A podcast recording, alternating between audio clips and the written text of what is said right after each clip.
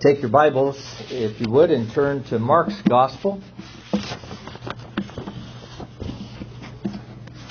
Mark chapter 14.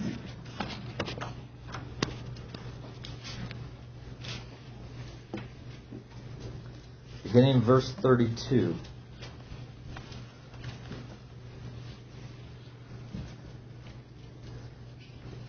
Hear now the word of God. And they went to a place called Gethsemane. And he said to his disciples, Sit here while I pray. And he took with him Peter, James, and John, and began to um, and began to be greatly distressed and troubled. And he said to them, My soul is very sorrowful, even to death. Remain here and watch. And going a little farther, he fell on the ground and he prayed that if it were possible, the hour might pass from him. And he said, Abba, Father, all things are possible for you. Remove this cup from me. Yet not what I will, but what you will. And he came and found them sleeping. And he said to Peter, Simon, are you sleeping? Could you not watch one hour? Watch and pray, so that you may not enter into temptation. The spirit indeed is willing, but the flesh is weak. And again he went away and prayed, saying the same words. And again he came and found them sleeping, for their eyes were very heavy, and they did not know um, what to answer him. And he came the third time and said to them, Are you still sleeping and taking your rest? It is enough. The hour has come. The Son of Man is betrayed into the hands of sinners. Rise, let us be going. See, my betrayer is at hand. Amen. The flower fades, the grass withers, the flower fades, but the word of our God will stand forever. You may be seated.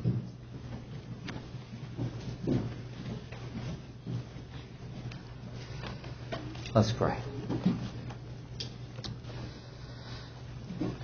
Lord, it's it is amazing how as we come before you today that we as human beings are so fragile and frail and you know just even circumstances like getting a phone call on a Sunday morning that says, hey, the church has no power. Matter of fact, the whole shopping center has no power.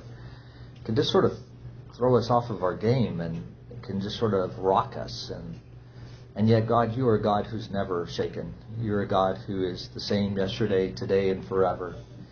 And the words that you have given us in the scriptures are the same. They apply to all humans. Doesn't matter what culture, doesn't matter what race or or what. It just what social status they apply to us. And so, God, I pray this morning that you would give us ears to hear, that you would give us eyes to see and hearts to receive your word by faith. Lord, please, would you speak through me this morning to bring glory to your name. We ask in the name of the Father, and the Son, and the Holy Spirit. Amen. So, one of the things that, that really irks me is when preachers or teachers attribute feelings and emotions and thought to men and women in the Bible when the Bible doesn't do that. Now, it's not that people in the Bible aren't real people, and I know that our struggle as 21st century people is, we can think of people in the Bible as not real, right? They're sort of plastic. They, you know, they don't really feel what we feel and stuff like that. And uh, so I'm not insinuating that at all. Okay, I'm just saying that we need to be careful not to go beyond what Scripture says. Now, let me give you an example of what I'm talking about. Okay, think about the account of Acts chapter nine, verses 23 through 25, where Paul is put in a basket and lowered down over the wall of the city of Damascus so that he could escape. Okay? Now, let me just give you a typical example of what a preacher might preach or a teacher might say as they're teaching this passage. They may say, Yes, the Apostle Paul was in that city and he was looking down the wall. And as he's there that night, there's just this whole flood of emotions that's going through him. There's a sense of fear as he just thinks about the fact that the Jewish leaders are seeking to kill him. And they have every exit covered. There's no way of escape for him. So his heart, in one way, is very fearful. But there's another sense in which there's a lot of adrenaline that's flowing through him as he's sort of excited that, that he may actually escape his captors. Uh, but then also, as he contemplates getting into the basket and being lowered to safety, there's also a sense in which he's saddened to think that these disciples, these believers that are helping him escape, he may never see them again. And so, with that, the Apostle Paul climbs into the basket. Now, couldn't you just hear a preacher say something like that? Yeah, you know. Now, let me tell you how God puts it. Okay? This is what the Lord says. This is Luke's account. It says, When many days had passed, the Jews plotted to kill him, but their plot became known to Saul. They were watching the gates day and night in order to kill him. But his disciples took him by night and let him down through an opening in the wall, lowering him in a basket. And you're like, well, Pastor Rick, I really like the way you said it so much better. I can so relate to that.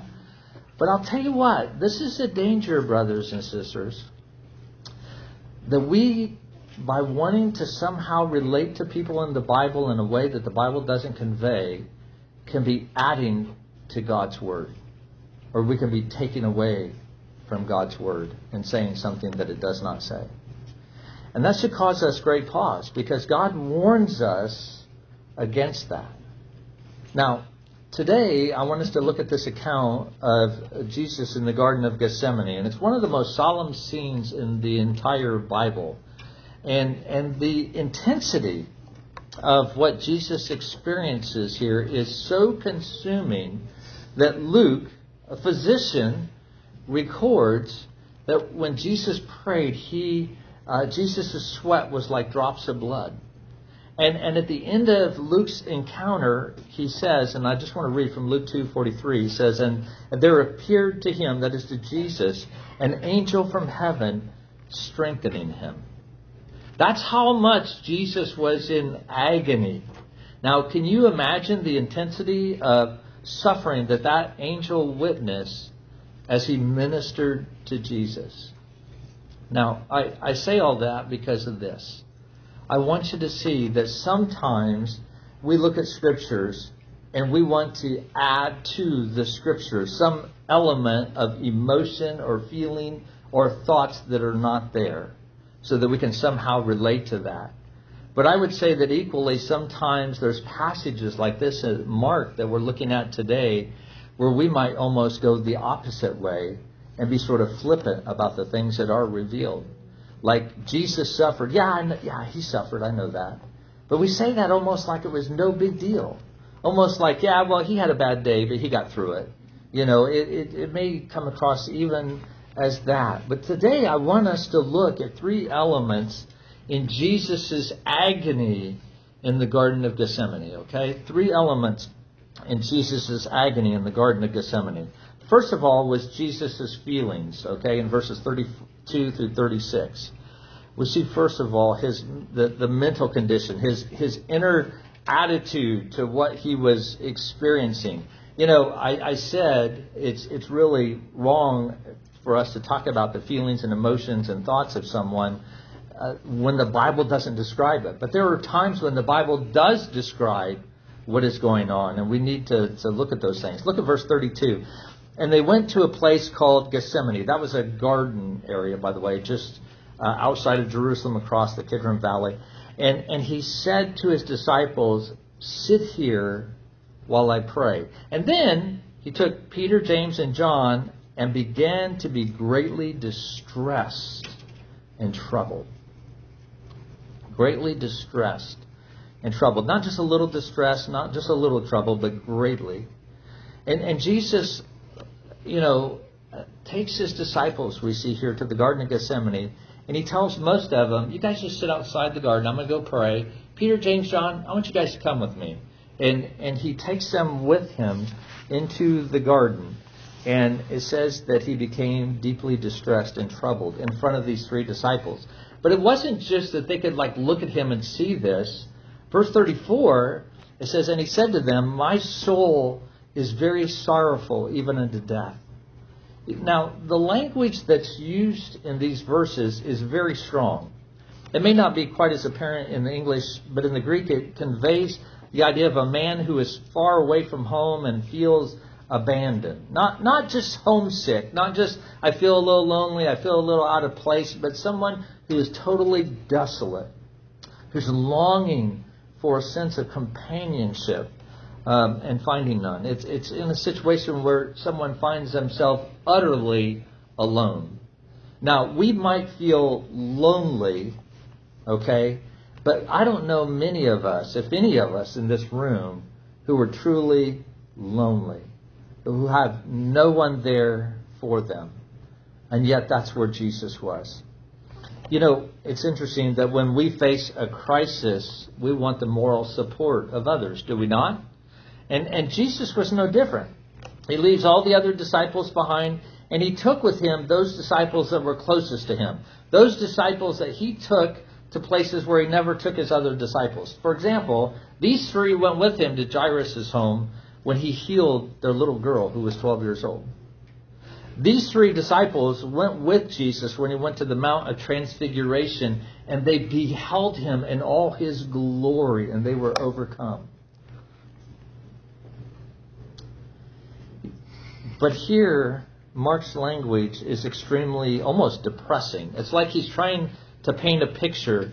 Like I said, the, the idea of a man who's far away from home, cut off from everything that's familiar in the deepest conceivable agony of the soul. The Puritans used to talk about the dark night of the soul, those times in our lives where we just feel like we pray to God and He is not there.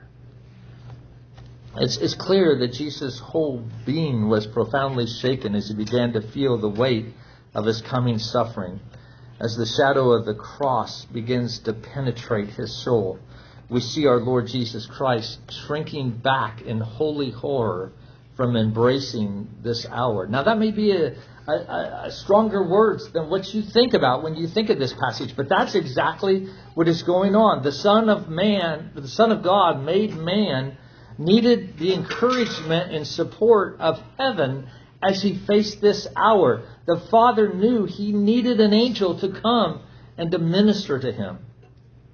Now, I love what Sinclair Ferguson said. He said, had he not done so, in other words, had he not shrunken back in this moment, we could never have believed Jesus to be fully as well as truly human.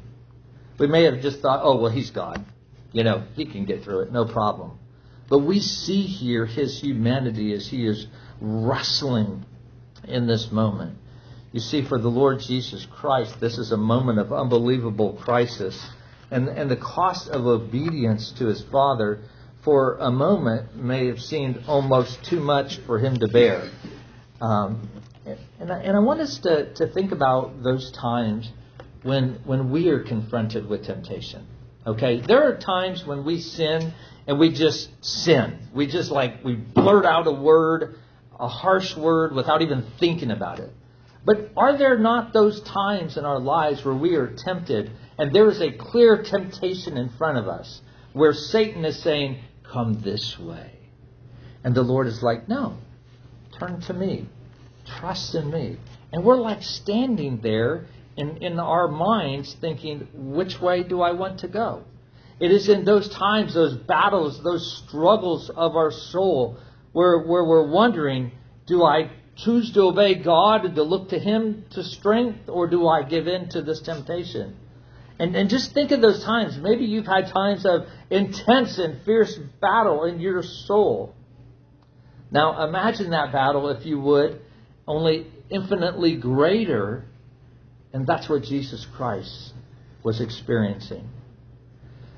Now, one of the things I think that's that's interesting in our text in verse 34 is, and it's not just here in Mark's account, but really in all the gospel writers, their accounts, is, is that none of them attempt to sort of gloss over this agony of the Lord Jesus Christ. There's no attempt to portray Jesus as some Superman or some heroic figure.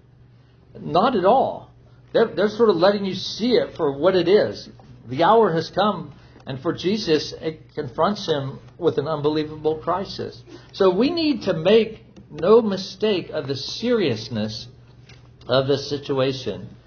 You know, Jesus, the Messiah, was always the one that was so confident, right? You look at his ministry. it just oozes that he is in control of everything that he encounters, and yet here he is inwardly troubled in distress. Um, it says in verse 34, he was very sorrowful. Not just sorrowful, but very sorrowful. Some translations might say grief. So sorrow or grief, but both are the same. It's an emotion of great sadness.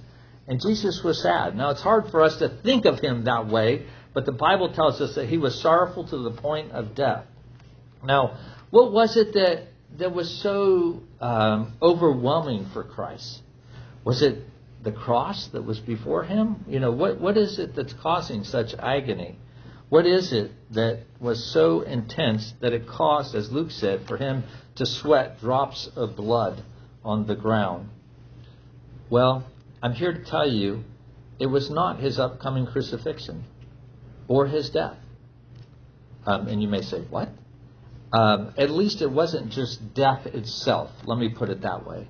Look at verse 36. It actually tells us what it is that he was responding to. It says, And he said, Abba, Father, all these things are possible for you. Remove what from me? This cup. This cup. Now, what is the cup that would cause Jesus such consternation?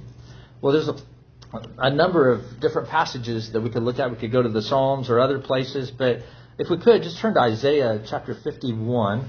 Isaiah 51:17. Listen to these words. Wake yourself, wake yourself. Stand up, O Jerusalem. You have you who have drunk from the hand of the Lord the cup of his wrath, who have drunk to the dregs the bowl, the cup of staggering. So what was it that caused Jesus' soul such agony? It was the expectation of drinking the cup of God's wrath. You see, the cup symbolizes the holy anger and wrath of God against human sin. And Jesus was about to be given that cup by his Father. Now, this is the same Father who said back in Matthew 3:17, "This is my beloved son in whom I am well pleased." So if we're to understand Jesus' frame of mind and the emotional disturbance of our Lord, we need to understand the conflict that he's going through. Here he is, Jesus is being given this cup of, of, of wrath to drink that he will drink upon the cross. And it is that cup of wrath against human sin. And it's being given to him by the Father whom he loves. And so here is Jesus wanting to do nothing more than to please his Father because he loves him. And yet, this is such an awful cup to have to drink. You know, it's, it's interesting that if you look at the contrast between Jesus' death and the death of martyrs who have died for their faith, it's, it's very different. Often a Christian martyr dies and he's willing to face death for the cause of Christ. But our Lord shrinks back because he faces not just death, but he faces the wrath of the Father. No man uh, feared death as much as the man Jesus, but no man uh, had to face the wages of sin for humanity. He is facing the weight of God's holy wrath for human sin upon his holy head. And that's really what Isaiah is saying. Isaiah 53 6. It's a passage that's familiar to a lot of us. Many of you probably have memorized it.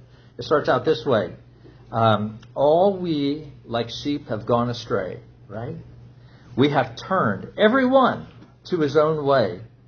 And the Lord, Yahweh, the covenant keeping God, has laid on him, upon the Messiah, the iniquity of us all. He has put our sin upon him, and therefore he must bear the wrath of all of our sin. You know, I, I think the thing that's that's interesting to, to think of here is the fact that Jesus knew exactly what was coming. If, if, if, if you want, turn back to Mark chapter 10, just a couple of chapters back, 10, 38. Jesus said to them, You don't know what you're asking. Are you able uh, to drink the cup that I drink or to be baptized with the baptism with which I am baptized? You see, Jesus knew that this cup was coming. He knew that he was having to face this. He knew that it was his mission in life. You know, I think I, I think of that, and then I think about how often we say things like, "You know, I just wish I knew what what God had coming. Then I think I could handle it a little bit easier." Really? How arrogant do we think we are? I mean, how many times do the circumstances of our lives just sort of take us off guard and we're just sort of decimated by those. So we think that if I knew what was coming, I would handle it so much better. I would suggest to you, brothers and sisters, that's not the case. If we really knew what was coming down the pike and what the Lord was going to do in our lives, in some things we would rejoice greatly, but other things we would probably be tempted to worry and to fear almost beyond our comprehension. And I want you to know it is God's grace that He does not tell us what's going to happen in the future. It is God's grace instead that He says to you, My child, take today as its own. Just take today. That's all you need to have before you. I'll handle the rest. Just rest in me. And it's wonderful grace. Well, anyway, Jesus was about to be exposed to the one thing in life he really feared. Not, not the cruel death on the cross, because he was going to rise again, but the indescribable experience of feeling himself to be God forsaken. He, uh, as one commentator put, he said he felt he could not live. Indeed, that life was not worth living without the consciousness of his Father's love for him. Could you imagine that? Jesus was in such fellowship with the Father that he could not imagine uh, that being interrupted, of, of that consciousness of the Father's love. And I'll, I'll be honest with you, as I was preparing this sermon and I was thinking of the love of the Son for the Father, I, I have to say that I am ashamed for my love for the Father. You know, I, I'm one of those people that the slightest distraction can keep me from having my quiet times in the morning. I can get a phone call, and next thing I know, I'm into my day. Or I think of something on my to do list, and I think, well, I'll just knock this first thing off, and next thing I know, the day's almost over, and I have spent no time with the Lord. As a matter of fact, I spent too much of my day trying to figure out how I'm going to get things done, not even conscious of God. And yet, here is the Son who is in such fellowship with the Father that as he thinks about the fact that God would, you know, forsake him and that he would pour his wrath out upon him, it causes him, him great consternation. And so Jesus wrestles with the agony of being separated by the Father as he endures God's wrath for our sins. You know, brothers and sisters, the fact that Jesus entered that darkness and experienced such grief and sorrow should be the source of all comfort for us here today. It, it assures us that He understands your darkest hours. Those dark nights of the soul where you have woken up in the middle of the night and you have prayed, Oh God, help me. And there's nothing. There's times when you think, Lord, where are you? I'm going through this all alone and you're struggling and you're wrestling. Now, maybe you've not experienced that yet, at least. But do you struggle with physical illness? If you do, you're not alone. Jesus is pleading your cause for you. Is there a particular sin that, that seems to master you and you just fall into that sin again and again, and you just say, Lord, never again. I can't do this to you again.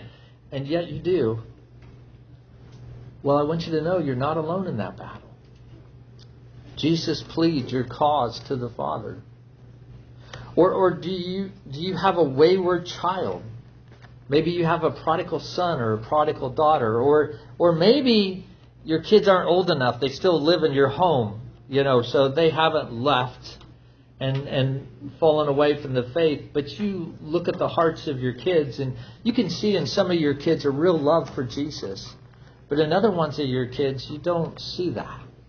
And that concerns you greatly.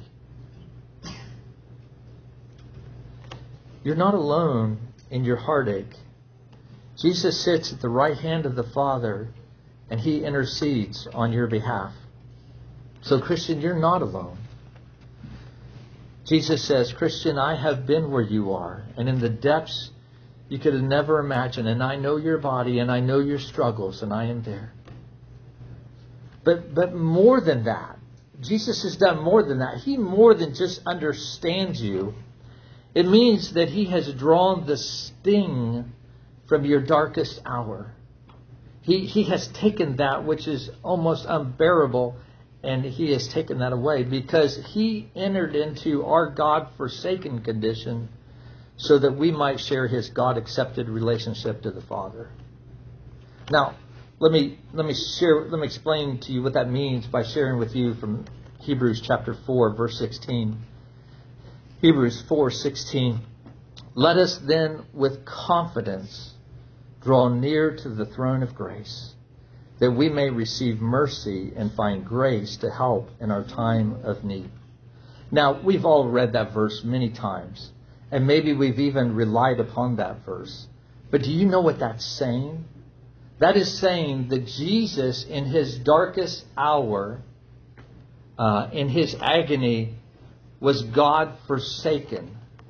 So that you and I, in our darkest hour, would never be forsaken. As a matter of fact, in our darkest hour, we have the promise that we can draw near to the throne of grace with confidence that we may not just know about mercy, we may receive mercy and find grace to help in time of need.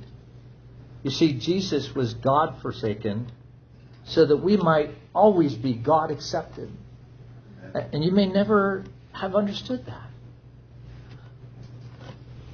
This brings us to our second point. The second element in Christ's agony is his submission to the Father. Jesus' submission. He had his feelings and now his submission.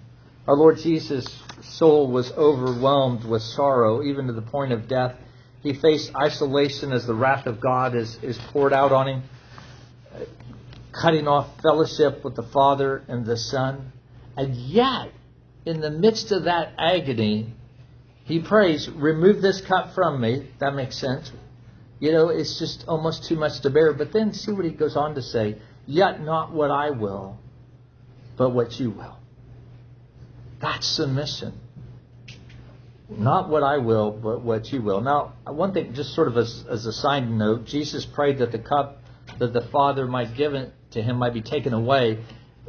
That sort of teaches us that it's not necessarily wrong to ask for something which God doesn't intend to do, uh, as long as your heart is submissive to what it is that God does want to do.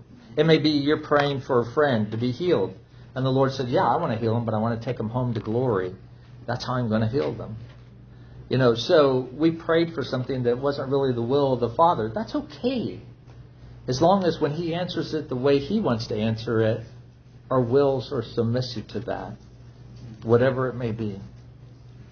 You see, Jesus in His agony resolves to be obedient to death, even the sin bearing, curse enduring death on the cross. Now, I want you to understand that there is nothing effortless in the obedience of Jesus to the Father. This is where we can think Jesus wasn't real. What he went through isn't what I experienced. It, it isn't. It isn't as deep. It doesn't hurt as much. It wasn't as much of a struggle. We could think of Jesus as a plastic Jesus that's fake, but that's not true. His obedience was really real. There is nothing easy about what Jesus did. Jesus' obe- obedience to the Father is costly. Uh, the writer to the Hebrews, Hebrews 5, verse 8, put it this way. They said, Although he was a son, he learned obedience through what he suffered. In other words, with each new trial, Jesus learned in practice and in pain what it means to obey the Father. And, and in Christ, there's this unbeatable determination that no matter what for for Jesus to obey the Father, Um, it, it, he would do that. It didn't matter what it cost him. It didn't matter what, what God wanted. Now, how could he do that? How could he do that? Well, turn to Isaiah 50, if you would. Isaiah 50.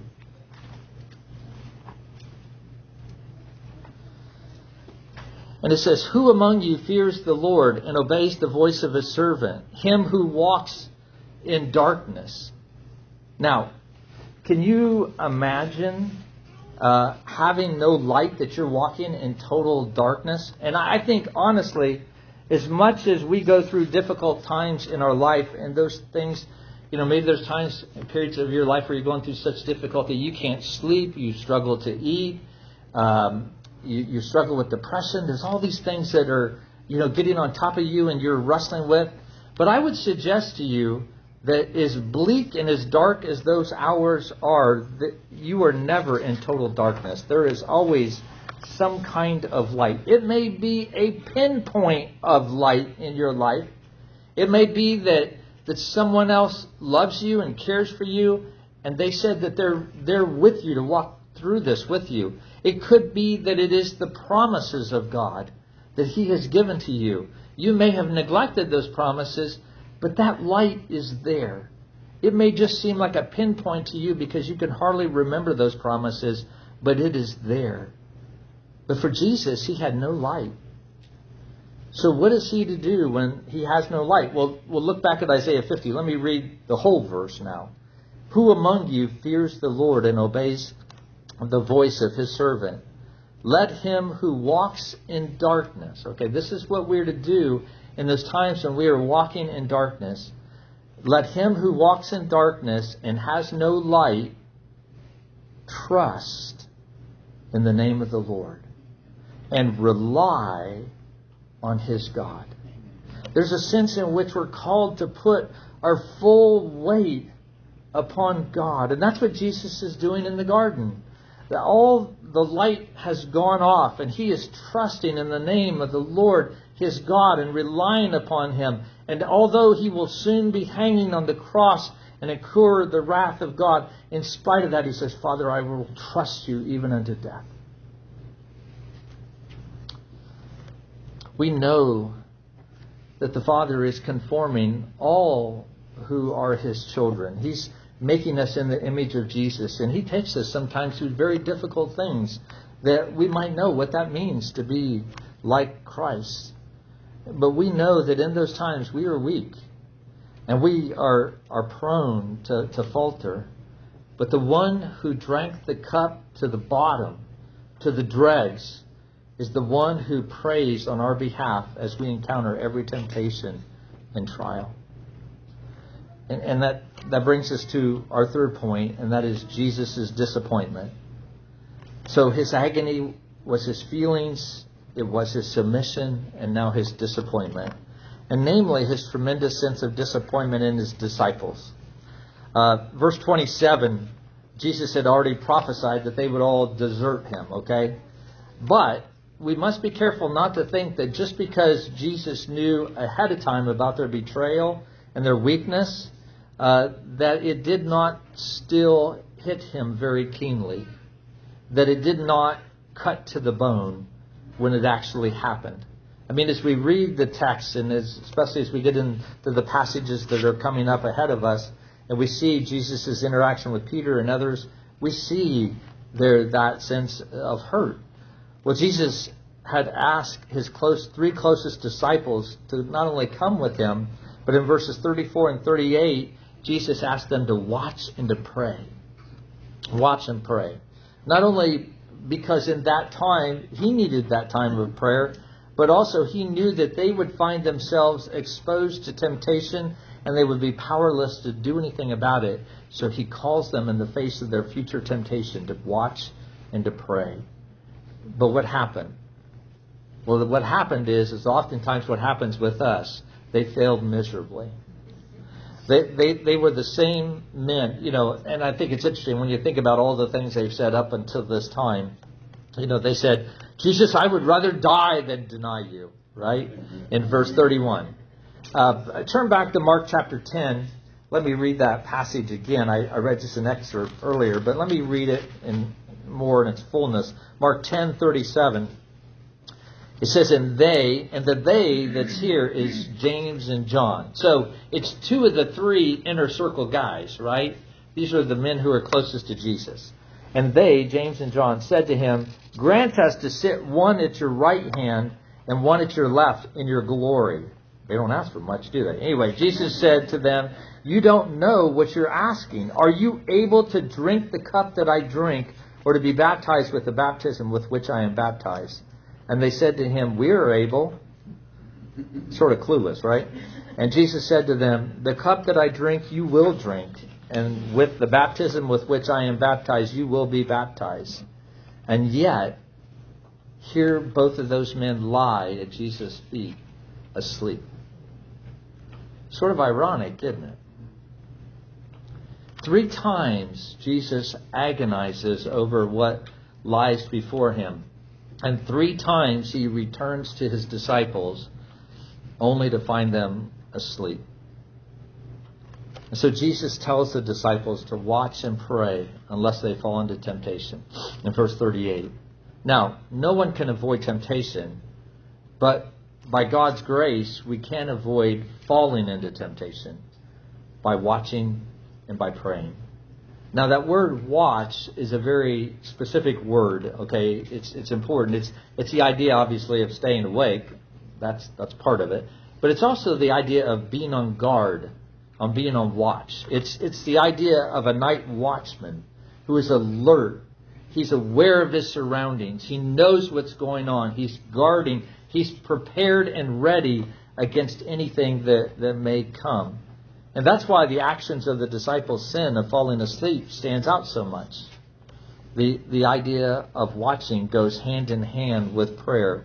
We're not simply brothers and sisters to pray, we are to watch and to pray. We're to be alert. Our minds are to be engaged as we seek to understand the times in which we live. The whole reason I'm so excited about this Wednesday night study is because Carl Trueman does a phenomenal job of laying out before us exactly what's going on in our culture. And if you want to watch and pray, you need to be at that study and I'm not just trying to get you to come to my house for a Bible study. Okay, it's not even a Bible study, it's just a study on culture. But I, I want you to be there because I want you to be a people who watch and pray. We need to understand the strategies and the plans of the evil one. We, we are not to be ignorant of the devices of Satan. Watch and pray because do you know what prayer is? It is dependence upon God. it, it is recognition that apart from God, we can do nothing.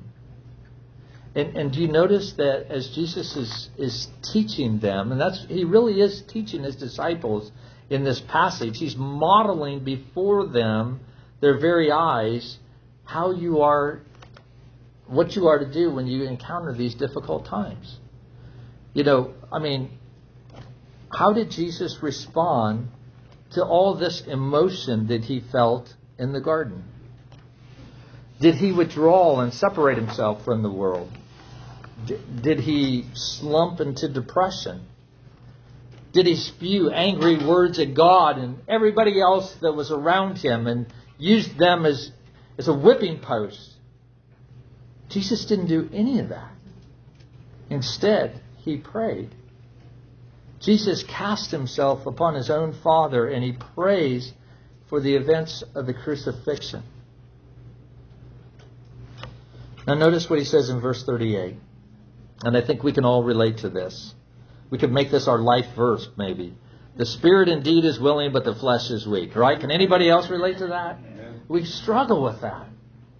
How acutely aware we all need to be of how desperately weak we are, even at our best. And I know there are some, and there are probably some in this room, who you work very hard to make your life look good and you want no one else to see your insecurities and your weaknesses, and so you're doing everything you can to cover that up. But you need to understand that even at your best, you are weak and in need of Him. You and I are far more vulnerable to Satan's temptations than we ever realize. You are weaker than you ever imagined yourself to be. So the appropriate attitude as one who is so weak is one of humility and dependence upon God. Recognize your weakness. It, admit that that is there moment by moment and seek to be dependent upon the grace of God. Don't try to cover up and make your life look a certain way. Instead, turn to Him. Be honest in your weakness, but look to Him for strength. And He is there. As we come to the conclusion of this passage, we see that the hour had come, that the time that, that God had ordained since before the foundation of the world, the Son of God, who would one day triumph over all, will fall into the hands of sinners. And, and of course, this can only be explained by the sovereignty of God and the submission of the Son. Because Jesus Christ is Lord, and, and men can do nothing to him but only what God ordains. And so Jesus says in verse 42 Rise, let us be going. See, my betrayer is at hand. That causes him no anxiety, it, it appears, from the text at least. You know, he understands that, that Judas is coming with the soldiers. Well, as we look at this passage today, we need to realize that all of history revolves around two gardens the Garden of Eden and the Garden of Gethsemane. And just as sin and rebellion in one of the garden brings death to our world, so submission to God in the other garden reverses that pattern of rebellion and sin and death. And instead, Christ, through his death and what he accomplished on the cross, inaugurates another pattern in our lives, ones that we could never imagine could be the patterns of obedience and forgiveness and life. Not life as this world defines it, but life. You know, I don't know if you think about this, but this is like the, the hour and a half of your whole week in which you see life the most clearly. Did you know that? Because out there in the world, the world is constantly bombarding you with this is the way life is, this is what reality is. But you know, it's it's what like uh, uh, Chronicles of Narnia. Was it the silver chair? where uh, the young king is strapped in the chair and they think that he's a madman. But it's really in that time that he sees clearly who he is and what's going on around him. And that's what happens in church. When we come and we focus upon the Word of God and we see things as it is. You see, it's in this other garden that God's second Adam says, Lord, not my will, but thy will. And he became obedient to death, even death on the cross. And that's where our hope of salvation lies, right? Doesn't it? It lies only in the one who was obedient unto death, who bore the wrath that would have consumed us all for eternity. And Jesus bore it for his people. So this morning, as, as we close, I think it's a very valid question to ask. Does God really care about me? Does God even listen to me? Especially if you have been crying out to Him and you, felt like you have not heard any response. Does God care that I'm carrying this burden? Does God care? Christian, God cares. God cares. And we see that in this passage. He, he not only knows your temptations and your trials firsthand, because he would he was uh, he not only was human, but he is human, and he sits at the right hand of the Father, and he intercedes on our behalf. Amen. Let's uh, bow our heads and, and just have a time of silence, just a time between you and the Lord for you to, to pray to Him, to respond appropriately to the word that you received this morning. Let's bow at this time.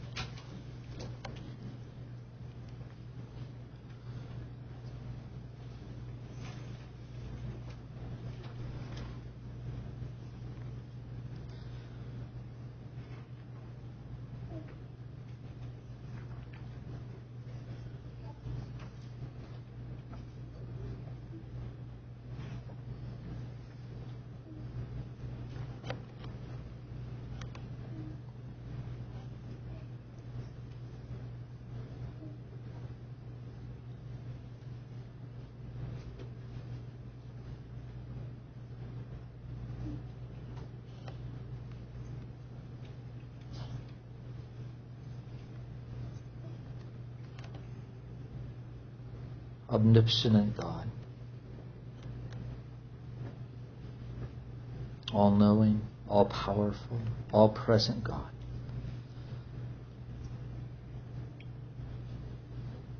You know us. You know, you know our frame. You know our weakness. You know our struggles. You know that as we go through the things of this world that you have taken us through, that God, we struggle in our faith at times.